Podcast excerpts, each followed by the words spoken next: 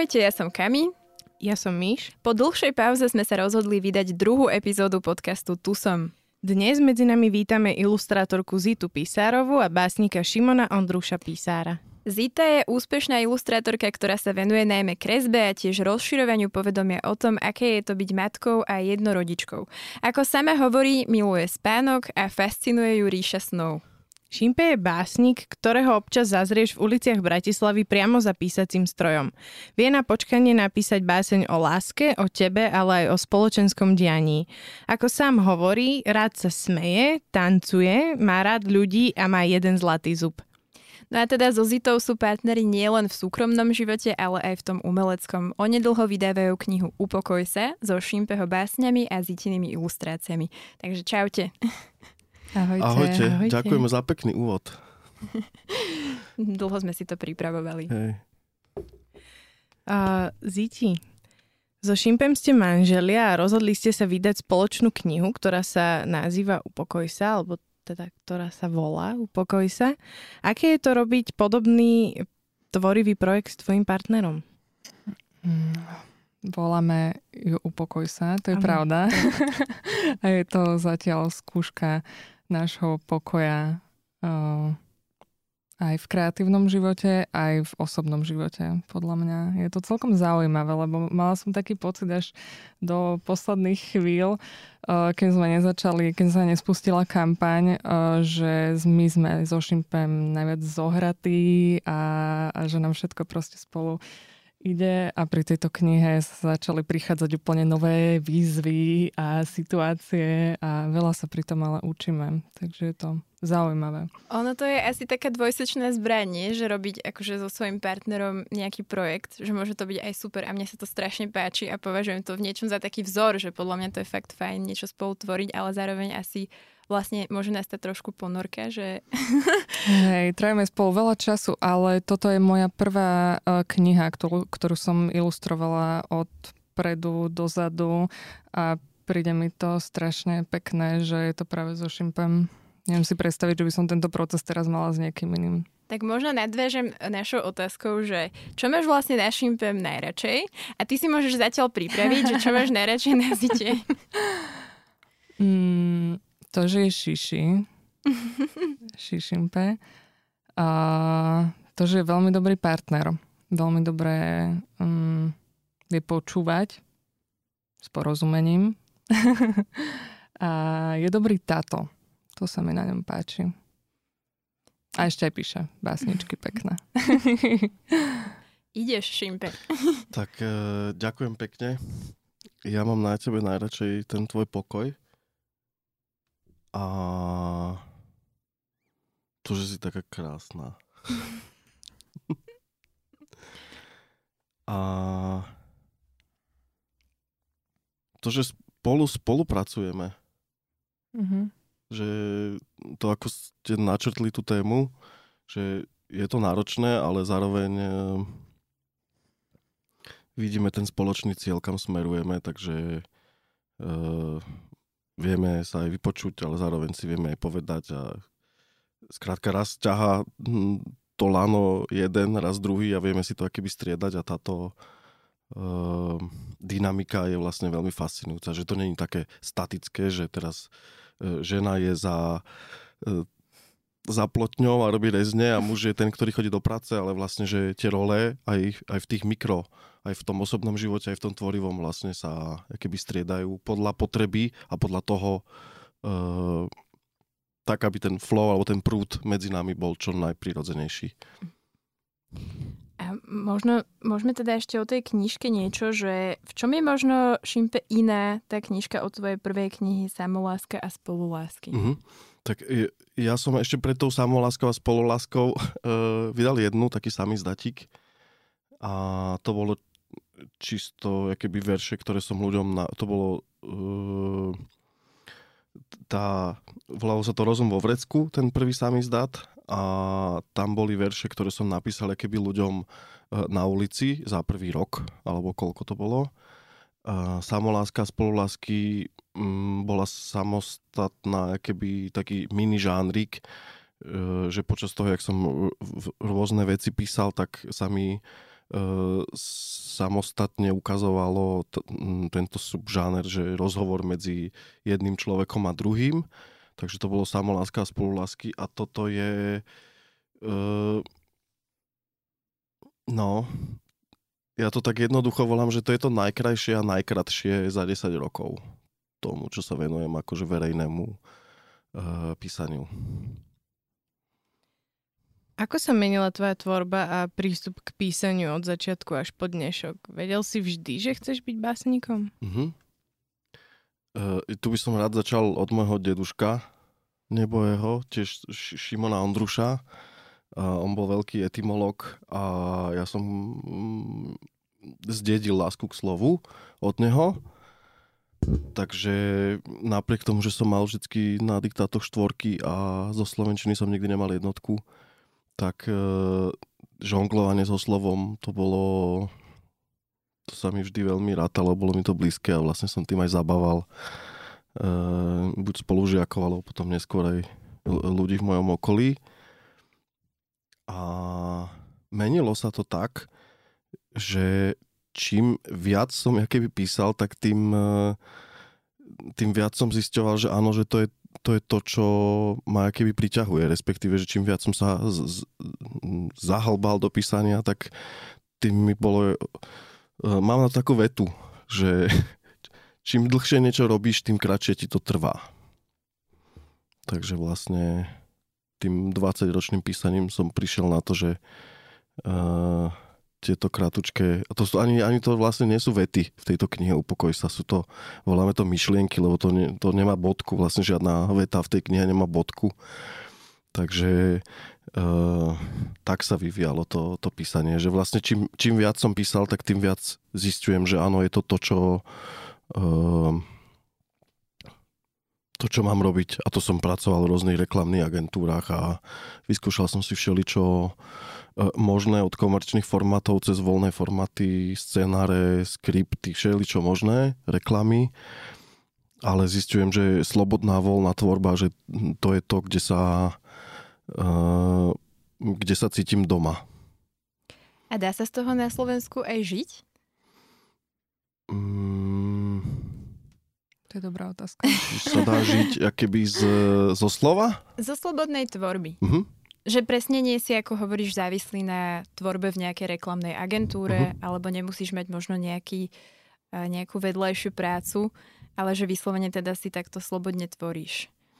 Mm, dá sa to ale až po desiatich rokoch dennodenného písania.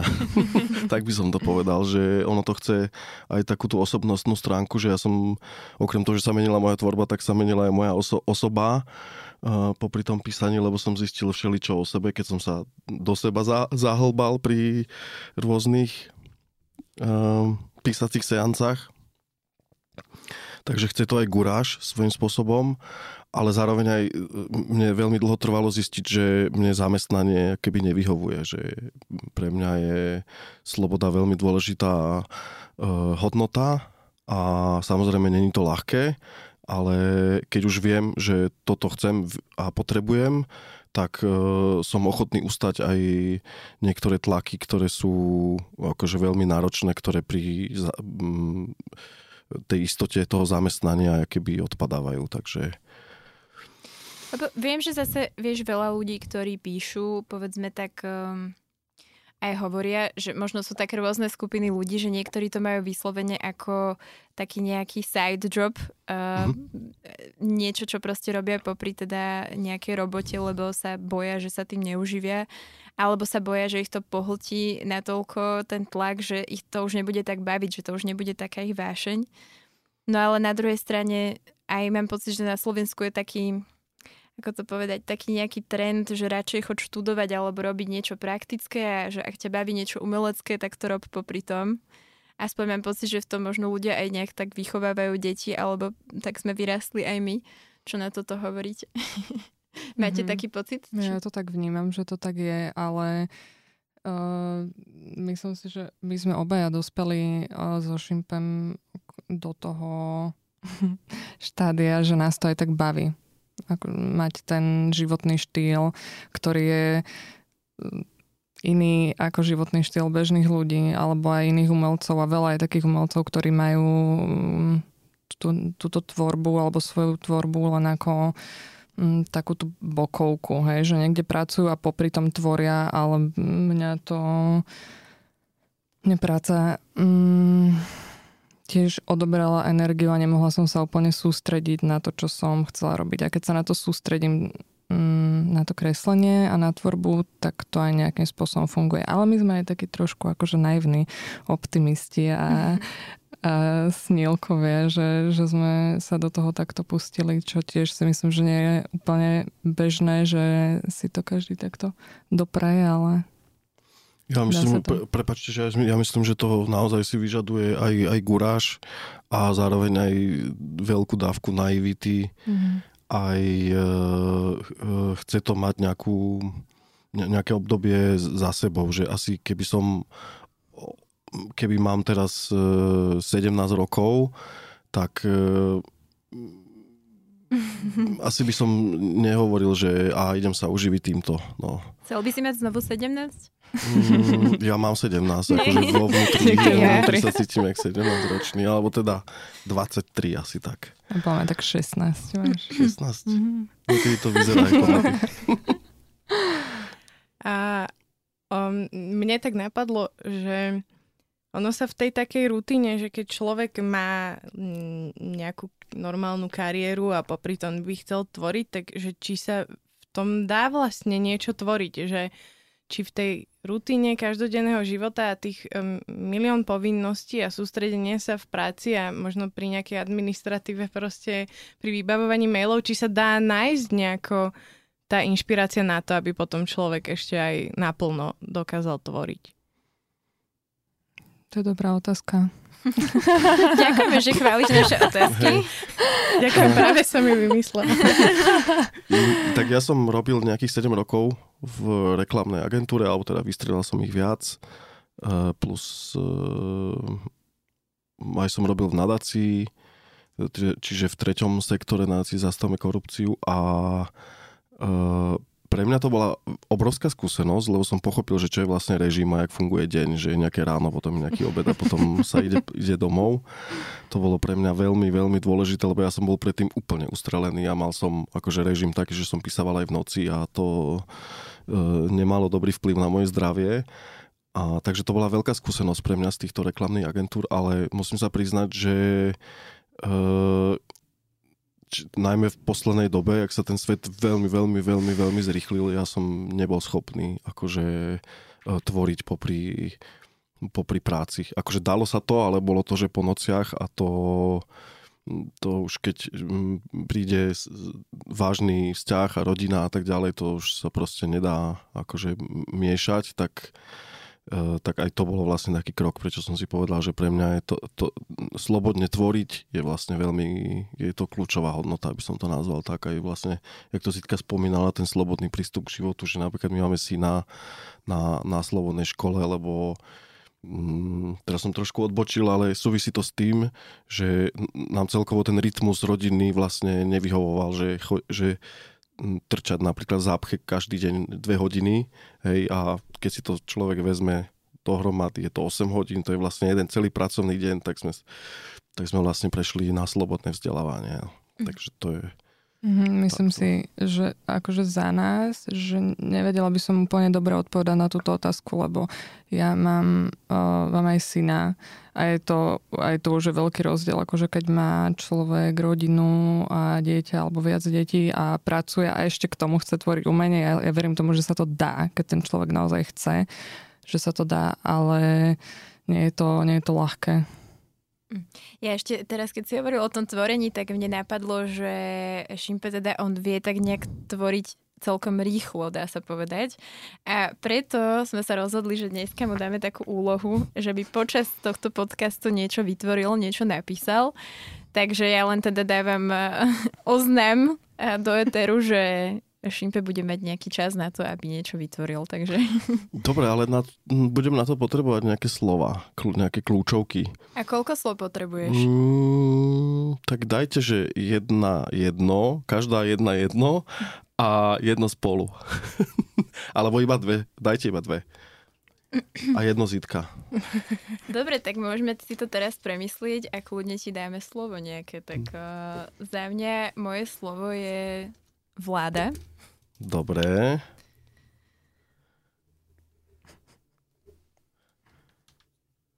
Môže byť čokoľvek také, čo máte na srdci. Tak Albo... ja viem, taká prvoplánová hm? uh, kultúra. OK.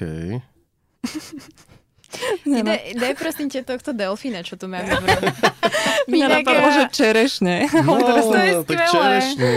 Ja, aby som len... Však máme takú čerešňovú vládu, ne? Aby som len vysvetlila, tak celý čas v tejto miestnosti je z nejakých nepochopiteľných dôvodov uh, nafúknutý delfín v rohu. Takže preto som to spomenula. Hej, to ja som nechal pripra- pri- pripraviť prekvapenie pre Zitku, aby... ja mám delfíny obdobie. To Ale to som si nevšimla až doteraz, to je zaujímavé. Hej, mňa to tiež tak prekvapilo, Milo. A možno Zita, ja by som prešla na to, čím sa ty veľa zaoberáš a to je to jednorodičovstvo. Možno ten pojem nie je úplne známy, ale môžeš nám priblížiť vlastne, ako to máme vnímať. A mm-hmm. ty teda aj často o tom hovoríš, o tom, aké je to byť osamelým rodičom, tak nám možno skús povedať o tom viac. Mm-hmm. Tak začala som sa o to zaujímať v momente, keď som sa stala jednorodičom. a starala som sa vlastne, vychovala som môjho syna do jeho 5 rokov sama.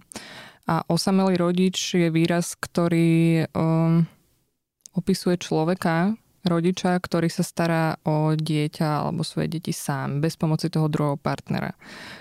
Je tam podpora, môže tam byť podpora rodiny, priateľov, komunity, krízových centier, ale keď tam nie je ten druhý partner, tak vtedy to znamená, že ten rodič je, je osamelý. A mne našťastie pomáhala moja rodina, takže som v tom nebola až tak úplne sama. A prednedávnom, keď sme sa stretli so Šimpem a teda už sme spoločne začali tvoriť rodinu a vedela som, že to je ono, tak som mala taký pocit, že sa môj uh, život uh, začal viac stabilizovať a ja som začala mať záujem o, o to, aby som nejakým spôsobom zúžitkovala tie skúsenosti, ktoré som nadobudla počas tých rokov, keď som sa o syna starala sama a že som toho zažila veľa prekážok a veľa všetkého možného, čím som, čím som prechádzala. A tento rok ma Šimpe inšpiroval a tak podnetil k tomu, aby som sa dala na Sokratov inštitút, že to bude pre mňa fajn, keďže som nechodila na vysokú školu, miesto toho som bola na materskej dovolenke. A, a veľmi mi to sadlo, prijali ma, veria mi a ja som tam vlastne išla s týmto, s, touto, s týmto zámerom sa venovať tejto cieľovej skupine osamelých rodičov. A vyzerá to tak, že od januára mm, sa budú konať mm, podporné stretnutia pre jednorodičov v okolí Starého Líca, pravdepodobne aj v Starom Lícu, v Starom meste Bratislavy, na čo sa veľmi teším. A týmto by som možno chcela aj vyzvať jednorodičov, ak to počúvajú, aby sa na mňa obratili na mojich sieťach. Mm, Zita Písar na Instagrame alebo na Facebooku pod mojim menom Zita Písarová. Budem veľmi rada, ak sa, ak sa zapoja a ak sa budeme stretávať a ak si budem môcť odovzdávať uh, možno len pozornosť. To niekedy úplne stačí. Byť spolu a mať tú, mať tú podporu, to je strašne dôležité. Mňa by len tak zaujímalo, teraz si dám otázku ja, že koľko je, koľko je momentálne jednorodičov alebo osamelých rodičov na Slovensku? No ja viem, koľko ich je, ale ja by som sa opýtala možno vás dvoch, či viete, koľko ich je. Už máme si typnúť mm-hmm. nejaký typ? Mm-hmm. Na Slovensku. Ja by som povedala, že viac než 100 tisíc, ale neviem, či som to teraz úplne prestrelila. Mm-hmm. Miška, ty máš nejaký typ? Ja by som až takmer z istotou povedala, že ich bude viac ako 100 tisíc. Ich 357 tisíc. 199 podľa sčítania z roku 2021. A to číslo je alarmujúce, si myslím. A tá krivka rastie. Za posledných 40 rokov sa počet rodičov na Slovensku zdvojnásobil. A preto si myslím, že akákoľvek aktivita na pomoc a podporu jednorodičom je úplne fantastická, takže som rada, že mám na to priestor aj vďaka Sokratovmu inštitútu sa im venovať. Ja by som možno nadviazala na to, že na Slovensku je možno také nejaké ponímanie o tom, že ako by mala vyzerať tradičná rodina. Často to počúvame aj od politikov, že ako vyzerať nemá. Hoci teda sami tí politici a političky nemajú vždy tú tradičnú rodinu, o akej hovoria, ale a predsa len je taký ten predsudok, že, že teda dieťa má mať otca, matku, inak niečo nie je v poriadku. Ty si sa stretla možno s nejakými takýmito predsudkami, alebo práve naopak m, mm, nepozerali sa na teba iní rodičia nejako inak? Mm, neviem, či som sa úplne s tým stretla. Určite áno, ale nespomínam si na niečo, čo by ma akože uh, nejak radikálne zasiahlo. Ale skôr si pamätám ja taký ten pocit uh, um, hamby, osamelosti, ja som z toho bola veľmi nešťastná. Ja, som, ja sa pamätám, že som mala taký pocit, že som to nezvládla, že som nezvládla ako ten, ten vzťah s biologickým otcom môjho syna, ale my sme si, no, neboli sme kompatibilní, čiže to bolo v konečnom dôsledku fajn, že sme neboli spolu, ale ja som cítila, ja som mala ohromný pocit zlyhania zo seba a a mne skôr chýbalo to, že, že nič mi tento pocit ani zvonku, ani z odnikiaľ akože nevyvrátilo. Hej, že nič tam nebolo, nikoho som nepočula rozprávať o tom, že ale že to je úplne v pohode. Však tu je toľko to jednorodičov a slobodných rodičov, že to nie, že to je nie je nič už ani špeciálne, že to je v podstate normálne už v dnešnej dobe, že, že sú jednorodičia, ale ja si myslím, že napriek tomu, že to je normálne, to nie je prirodzené mm-hmm. že to nie je v poriadku. Mm-hmm. Ale zaujímavé, ako hovoríš, že fakt akoby jednak, že je tých jednorodičov tak strašne veľa a potom vlastne aj to, že tá rozvodovosť je taká veľká, takže vlastne to ponímanie o nejakej tradičnej rodine, neviem, že či vôbec na Slovensku prevláda nejaká tradičná rodina, v podstate keď si to tak človek zoberie. A to ešte si vezmi, koľko rodín existuje ako na oko tradičných. No. Napríklad ja som z podľa našich politikov ideálnej tradičnej rodiny, kde ale eh, matka sa vlastne o mňa starala a všetkých nás živila a otec bol alkoholik, takže mm. síce v ponímaní spoločnosti bola na tom dobre, ale reálne sa vlastne v tom vzťahu ani, ani otec dieťa, ani otec matka vôbec nefungovalo. Uh-huh. No ja som z najtradičnejšej rodiny. ja som zo šiestich súrodencov rodičia boli celý život spolu a, a, neviem, čo mám tomu povedať. Ja som ešte chcela povedať, že, že presne Miška, to, čo ty si hovorila, že, že máme tu akože nejaký poviem tradičná rodina a že ona sa to zvonku na oko zdá byť, že, že to, je, to je to, čo je v, v poriadku a to je to, čo je, čo je normálne vlastne a takto by to malo vyzerať ten štandard, ale niekedy to je aj lepšie, keď to tak nie je že ja napríklad, keď, keď si uvedomím, že keby som zostávala vzťahu, v ktorom, ktorý bol že katastrofálny, tak by som asi sa cítila ešte horšie a ešte by to zasa, vždy to zasahuje aj tie, tie deti, vždy sa to týka aj tých detí, každý ten jednorodič v tej domácnosti okrem toho jednorodiča je jedno alebo viac detí a týka sa to aj ich, aj tomu sa napríklad chcem venovať na tých, na tých stretnutiach, aby sme sa lepšie učili, ako to komunikovať uh, s deťmi, lebo medzi nimi to je, to je také ušemetné, keď sa tak pýtajú v škole a na ihrisku a prečo ty máš len jedného rodiča a prečo nemáš tatinka a prečo ty sa takto voláš a prečo toto, tamto, rôzne veci. Takže je veľa toho, čo sa dá, uh, o čom sa dá rozprávať na túto tému. Hey, ja myslím, že tam je alebo teda, že všetci máme veľký problém, alebo teda by sme si mohli priznať, že je pre nás problém výber partnera. Mm-hmm. Že napríklad ja som mal veľa vzťahov, veď uh, uh, už mám jedno manželstvo za sebou, ale že, že ja som bol v každom vzťahu, frust- ja som strašne túžil po rodine, ale v každom vzťahu som bol frustrovaný, že to proste neviem, keby, uh, aby sa to stalo naozaj s ním.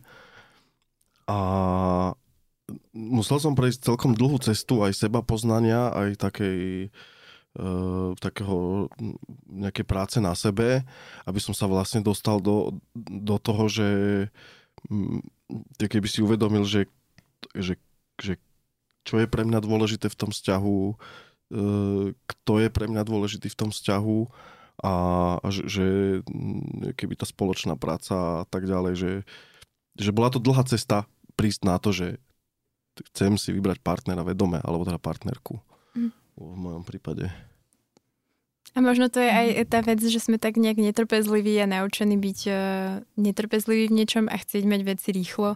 Ale mm-hmm. vlastne ja sa stále viac učím, že teda tiež som taká, že tak kedy to už príde nejaký normálny človek do môjho života, ale uh, že vieš, že proste asi to nejaký čas trvá, no. Akože aj z mm-hmm. okolia poznám veľa prípadov ľudí, ktorí naozaj akože si skúsili viac vzťahov a potom to až našli v nejakom veku, ja neviem, niekedy medzi 30-40 a to je ďalšia vec, ktorou nás trošku strašia na Slovensku, že akože počúvam také názory, že keď už si teda po 30 a zostaneš ako žena sama, tak to už mm-hmm. je, tvoj svet sa zrúti a teraz akože na tých rodinných oslavách počúvaš, že že tak tie čo? Otázky. A vlastne každým rokom sa tie otázky tak aj trošku menia. Vieš, že keď sa bola ešte 23, tak tie otázky ešte boli také, že a čo, frajer je?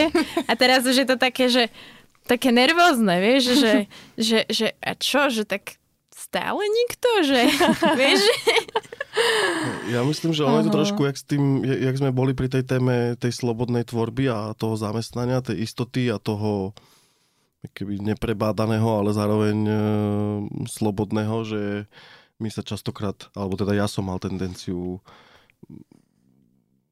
ísť do istoty, hej, že aby som mal nejaký vzťah, aby som nebol sám napríklad, ale tam potom začali prichádzať iné veci a že až keď som došiel do toho že čo chcem, čo samozrejme je náročné, tak, uh, tak až vtedy to bolo začalo byť slobodné. Mhm, ja by som ešte chcela povedať, že ja som mala dosť času, keď som bola sama premyšľať nad tým, že aký by mal byť môj partner a tak som si to strašne, strašne, strašne som potom túžila mať nejakého partnera, aby som už nebola sama, aby, aby môj syn mal otca, aby sme boli takáto šťastná rodinka. A, a vtedy mi to pripadalo, že to je nekonečné. Že ja som sama, že ja som si pripadala už ako keby, uh, že som až zostarla. Že keď som mala 25, ja som si pripadala, že som proste 40 ktorá už úplne je akože, že, že som inde ako, ako moji rovesníci a, a ja som si spísala, niekde som to počula alebo čítala, už sa nepamätám kde, že uh, je fajn si spísať dva zoznamy, 20 vecí, ktoré sa by mal mať môj, alebo vlastnosti, ktoré by mal mať môj vysnívaný partner a 20, ktoré by nemal. Že aj na to je dobre sa zasústrieť. Tak ja som si takýto zoznam napísala veľmi starostlivo. A tak som si to nejak prijala a potom som došla samozrejme do toho štádia, že no to už proste strašne dlho trvá, tak mhm. akože to by nemalo byť také ťažké, aby sa niekde zjavil. A potom som mala také obdobie, to bolo v lete 2020 asi, alebo 21, neviem, že som to pustila, že som mm, došla do toho momentu, že som si povedala, že to bude fajn um, kedykoľvek keď sa to stane, tak sa to stane. A možno taký človek vôbec neexistuje a strašne to bolo ťažké to akože pripustím, ja to strašne bolelo, ale hovorila som si, že radšej budem sama, ako byť s niekým, kto nie je pre mňa vhodný. Že ja viem byť sama so sebou, ja som sa na to aj zvykla, už som sa vtedy necítila osamela, už som si vedela užívať to, že som sama so sebou a že s mojim synom máme super vzťah a mm, tam som objavovala aj také tie výhody vlastne, hľadala, snažila sa nachádzať výhody toho jednorodičovstva a to je takéto, že, že všetko je podľa mňa. Hej? že tam mi nikto, akože nemusela som sa s niekým hádať alebo vôbec debatovať o tom, že aká bude tá výchova. Proste bolo to tak, ako som si povedala ja, tak to bolo najlepšie, nikto mi proste na to nič nehovoril. No a a vtedy sa pamätám, že som to pustila niekedy v tom období, som si povedala, že ja som vlastne v pohode tak, jak som. A je to neuveriteľné, ale my sme sa so Šimpem stretli asi no neviem, veľmi krátko na to, asi o dva týždne po tom, čo ja si pamätám, že som mala tento stav, že som sa opäť rozpustila a opustila, že oh, bože, no tak už asi možno, sa to nestane nikdy, tak sme sa asi fakt dva týždne na to stretli prvýkrát. Blažeko na to strašne rád spomína. Áno. Ja to mám ináč podobne. Ja tiež som veľmi tužil po rodine a všetko som to, tie vzťahy moje mm, tak do toho trošku krivil, alebo sa snažil tomu prispôsobiť až potom, keď mm, prišiel rozvod a som to vlastne pripustil, že to vlastne nemusí byť podľa toho, ako to ja tak strašne freneticky chcem, tak e, bolo to presne veľmi náročné, ale tiež 2-3 týždne na to, jak sa to odohralo vo mne, tak, tak sme sa stretli. A ja si myslím, že to je podobné s tou, s tou tvorbou, alebo teda s, tou, s, tou, s tým pracovným keby naplnením, že mm. ideme na istotu, a, ale, a to je jak taká diálnica, hej, že viem, že rýchlo sa tam dostanem do, do Košic, aj keď to ešte není postavené, ale mm, táto, táto voľná, alebo taká, taký slobodný život voľný je, je nádherný v tom, že to je vlastne prechádzka lesom. Mm-hmm. A idete po nevyšlapanom chodničku a naozaj je to proste podľa vás, ale samozrejme to niečo stojí. Tam za kríkom môže byť zajačik. Hej, a za, za ďalším dobre. stromčekom môže vyrásť krásna rastlinka, ktorú z toho auta proste neuvidíme. Alebo medveď. Takže, alebo, alebo medveď. Alebo, môže... alebo vlk, to je teraz taká aktuálna téma. Hej, hej. Ale o Takže... už nebude. Áno. Hej, mňa na tomto je celom, akože ja viem, že to funguje, to pustenie niečoho a tak trošku máš štve to, že sa to pustenie nedá zachytiť. Že sa to nedá naplánovať, že sa to nedá proste vychcieť, uh, vychcieť. To nie je dobré slovo. Ale, ale je to nové slovo, pozor na to. Máme nové slovo jedno. No, že sa na to nedá zatlačiť, že to sa jednoducho stane, keď sa to stane. Takže poučenie pre single ľudí, tu už máme tiež, že musíte to proste pustiť. Ale aj tie zoznamy sú dôležité. Ja sa tie chcem pridať super, k no. pozitívnym no. recenziám. Ja som si tiež napísala zoznam vlastností, ktoré by som chcela u svojho potenciálneho partnera. A trvalo to asi mesiac a prišiel. Tak? Len wow. uh, zabudla som si spísať zoznam, že čo nechcem, aby mal aké vlastnosti, takže dôležité. s tými sa teraz vysporiadávame, ale zatiaľ to zvládame. No dobre, tak tieto rady sú veľmi zaujímavé, budem nad tým rozmýšľať. Ale možno by sme ešte mohli na chvíľku k Šimpemu, že um, ty máš na Instagrame okolo nejakých 7 tisíc možno followerov, ktorí uh-huh. teda sledujú tvoje krátke texty.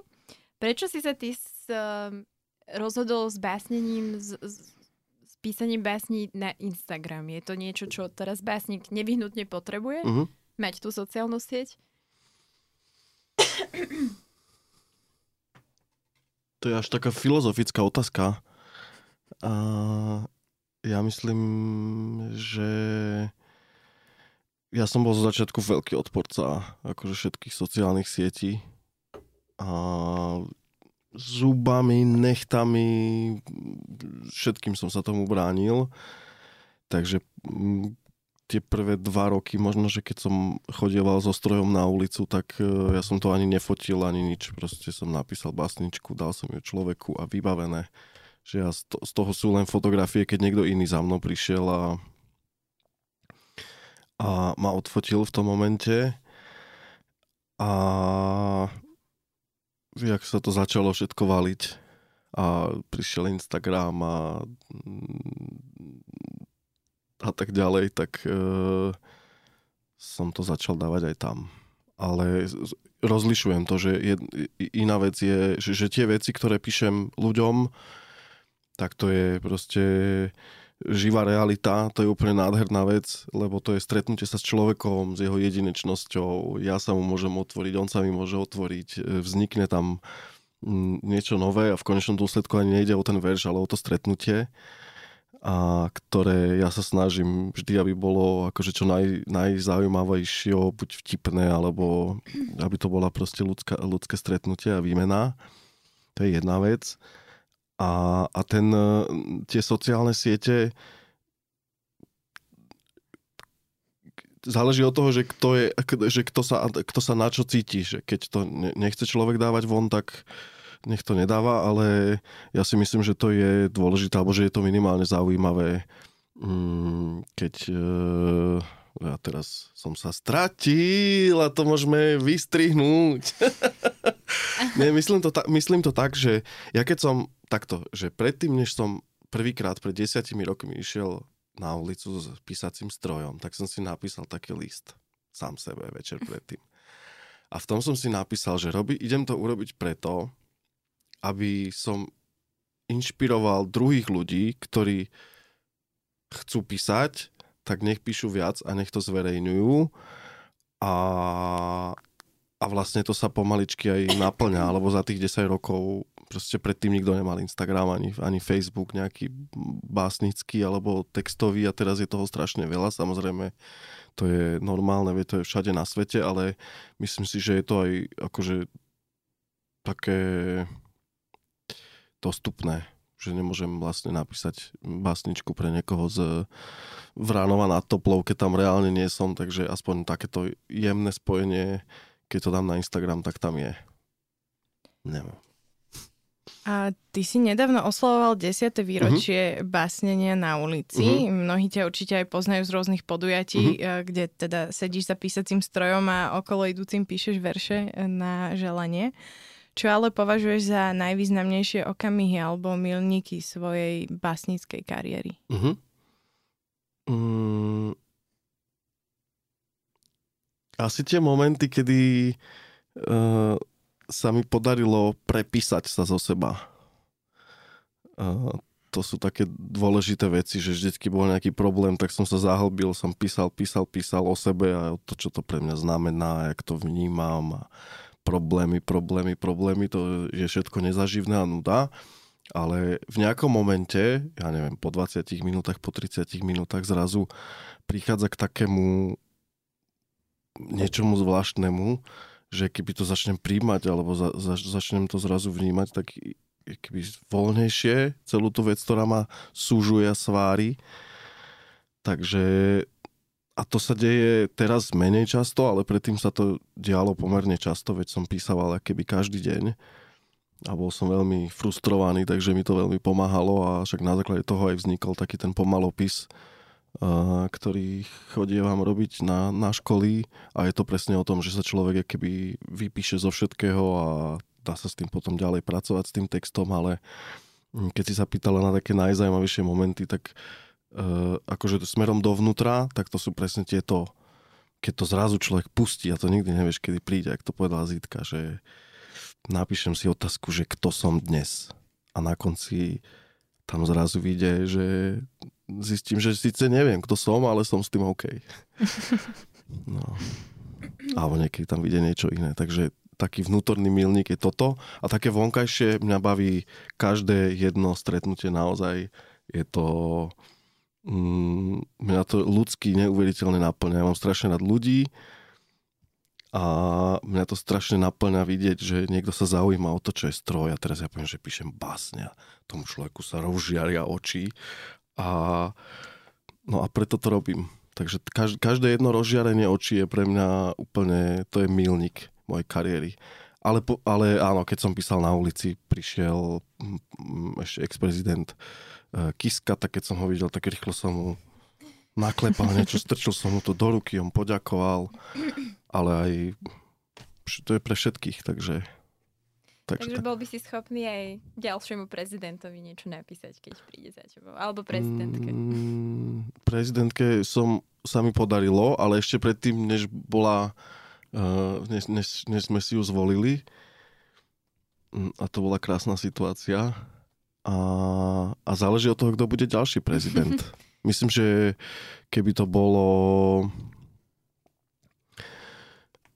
keby to dopadlo nepríjemne pre nás, ale to môžete tiež vystrihnúť. tak im nie, asi by som, nie, e, keď ide, keď ide o vážnu vec, tak e, tam je dôležitá pravda, alebo teda povedať niečo dôležité pre toho človeka, čo, čo, čo ním pohne. Že akože to nemusí byť priamo pravda, že teraz vy ste ukradol toto a toto a toto, ale keby ľudský ho trošku no. No, ty vlastne ale tvojimi textami občas reaguješ na nejaké mm-hmm. politické dianie, spoločenské dianie, napríklad obžalovaný súdi, odsúdený žaluje, podnikateľ páchne, páchateľ podniká. Pomáhajú ti týmto spôsobom tie texty nejako akceptovať tú politickú realitu, v ktorej my tu na Slovensku žijeme? Uh-huh. Tak ja si myslím, že, že každé moje vystúpenie so strojom na ulici je taký, taký nanomalistický politický akt, lebo je to vstupovanie do verejného priestoru a tým, že všetci používame reč, v ktorej sa aj teraz rozprávame, tak e, je to keby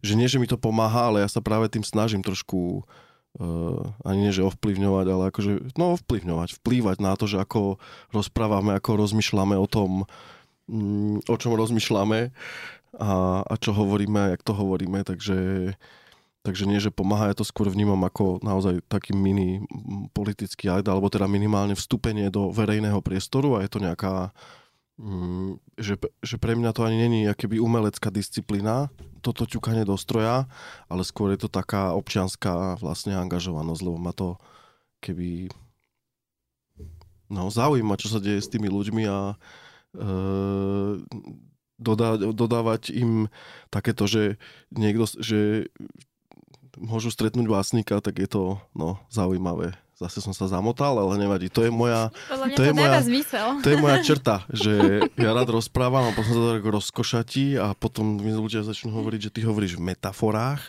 tak to aspoň vopred sa na to upozorní, že niekedy rozprávaš v metaforách, tak ja na to upozorňujem v polovici alebo v tri štvrtine, alebo už na konci sme. Tak to tam strihnite na začiatok. Hej.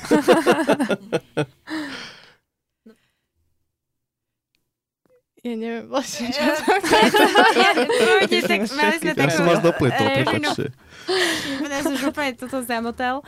Ale uh, ja dám možno takú priamočiaru otázku. Uh-huh. Nie sú tam žiadne metafory, myslím, že. Um, ministerka kultúry Martina Šimkovičová povedala, že kultúra na Slovensku má byť len slovenská. Dokonca to zopakovala viackrát. A žiadna iná. Áno. Ako si ty chápal toto je vyjadrenie? Asi to nejakým spôsobom teraz sleduješ. Ako sa na to pozeráš možno? Mm, no. Budeš hovoriť v metaforách? Mm, neviem, čo mám na to povedať. Mm. Neviem, čo mám na to povedať. Ja, ja, to, ja to vnímam tak, že mm, akože snažím sa na to naozaj úprimne to vypočuť a že čo je keby za tým. A za tým mi znie uh, poznám veľa ľudí v kultúrnej obci. A my sme ľudia, ktorí sa veľmi keby sústredia na to svoje. Že ja, ja, ja, ja, ja, teraz ja tvorím a ja mám, ja neviem, nejakú knižku, teraz tak ju tlačím a teraz niekto sa mnou inšpiroval, tak to už je niekto, kto ma ohrozuje. A snažím sa na to povedať niečo nové, tak rozmýšľam nahlas vlastne, že že my sa tu nás snažíme si veľmi, veľmi, veľmi, veľmi chrániť to svoje aj, aj uprostred tej, aj, aj vlastne v tej kultúrnej komunite, že tu sú je strašne veľa žabovnejších vojen a tu si závidíme namiesto toho, aby sme si priali. Uh, ja sám som bol akože svetkom toho, že, že mal som veľký problém s jedným, s jedným e, človekom, ktorý sa tváril ako anonym alebo teda pseudonym a strašne som sa na ňo urážal a, a závidel som mu a žiaril som na ňo, že on má slávu, že on má proste peniaze a pritom e, a, a pritom strašne veľa vied, keby sa inšpiroval odo mňa a teraz ja som si tak dupal sám za seba, že prečo akože ja nemám tú pozornosť a prečo ja nie som tak toto, tak mi to tak trošku sa mi v tom ozýva to, čo povedala pani Martina mhm. Šimkovičová, pani ministerka, že, že akože len to svoje, mm, myslím si, že veľa z nás je naozaj v tomto štádiu, že my si teraz akože potrebujeme brániť to svoje a presadzovať to svoje, lebo to som ja urobil, ale pritom tá originalita ne, nespočíva že na jednej strane je dôležitá tá originalita, a na druhej strane ja si uvedomujem, že ja som prečítal tisíce kníh a počul som tisíce ľudí a, a z tisíc debat vlastne vznikli tieto štvorslovné myšlienky, takže mm, že to chce tiež nejaký proces a nejaké pustenie, ale zase som sa zamotal, prepačte. Môžem? Uh, mne sa veľmi páči, mám takú obľúbenú vetičku od našho syna. A on sa ma raz opýtal, že mami, vieš, čo je ešte krajšie ako láska? Je, že čo? On, že spolupráca. Takže ja si myslím, že to, čo povedala pani ministerka, je opak toho. Mm. Takže asi tak. A ako si Ziti myslíš, že budú vlastne umelci všeobecne ovplyvnení tou novou vládou? Vy teda patríte do tej skupiny? Ja osobne to, to nevnímam. Nemyslím si, že niekto má zvonku vplyv na to, čo ja nakreslím a čo budem robiť. Akože môže byť ovplyvnené to, že kde a nakoľko sa to bude môcť nachádzať napríklad vo verejnom priestore, ale No, neviem, mne stačí to, že ja, ja viem, že ja mám tú vnútornú slobodu. To je pre mňa strašne dôležité, že mám tento pocit uh, v sebe, že sa o neho môžem, môžem podeliť. Hmm. Ja si myslím, že to môže viesť k rôznym udalostiam, ale asi by bolo najzaujímavejšie, keby si z toho vezmeme uh, ponaučenie, prestaneme keby nadávať a a písať akože posmešné statusy, ale že niečo pre to urobíme. Ja si myslím, že jedna z mála vecí, ktoré preto naozaj môžeme urobiť, je, že sa keby spojíme. Ľudsky povedané, že proste začneme si priať. Lebo keď niekomu sa darí, tak sa mu darí a je to proste výraz jeho odvahy a slobody a začneme spolu, spolupracovať, jak povedal, alebo jak to rád hovorí Blažejko, že proste sa, sa prepojíme a ešte nás to viacej spojí, lebo uh, v jemnote je sila. A táto je podľa mňa teraz taká aktuálna vzhľadom na um, témy, ktoré sme rozoberali. Momentálne prebieha crowdfundingová kampaň k vydaniu vašej teda spoločnej knihy, ktorú ste nazvali, alebo ktorú voláte Upokoj sa. A ako sa v náročné dni najradšej upokojujete vy? A ako sa staráte o svoju duševnú pohodu?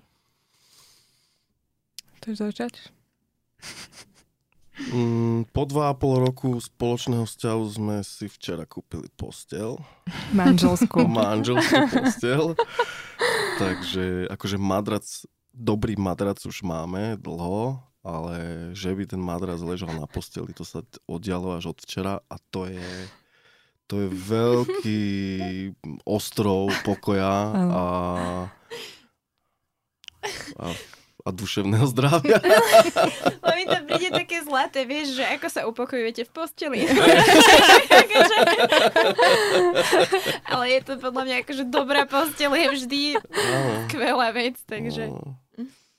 Tak lebo tam sa dá aj, vieš, to, aj keď sú zlé dni, tak... Uh, aj keď prší. Áno, presne, aj keď prší sa dá byť, sa dá dobre vyspať.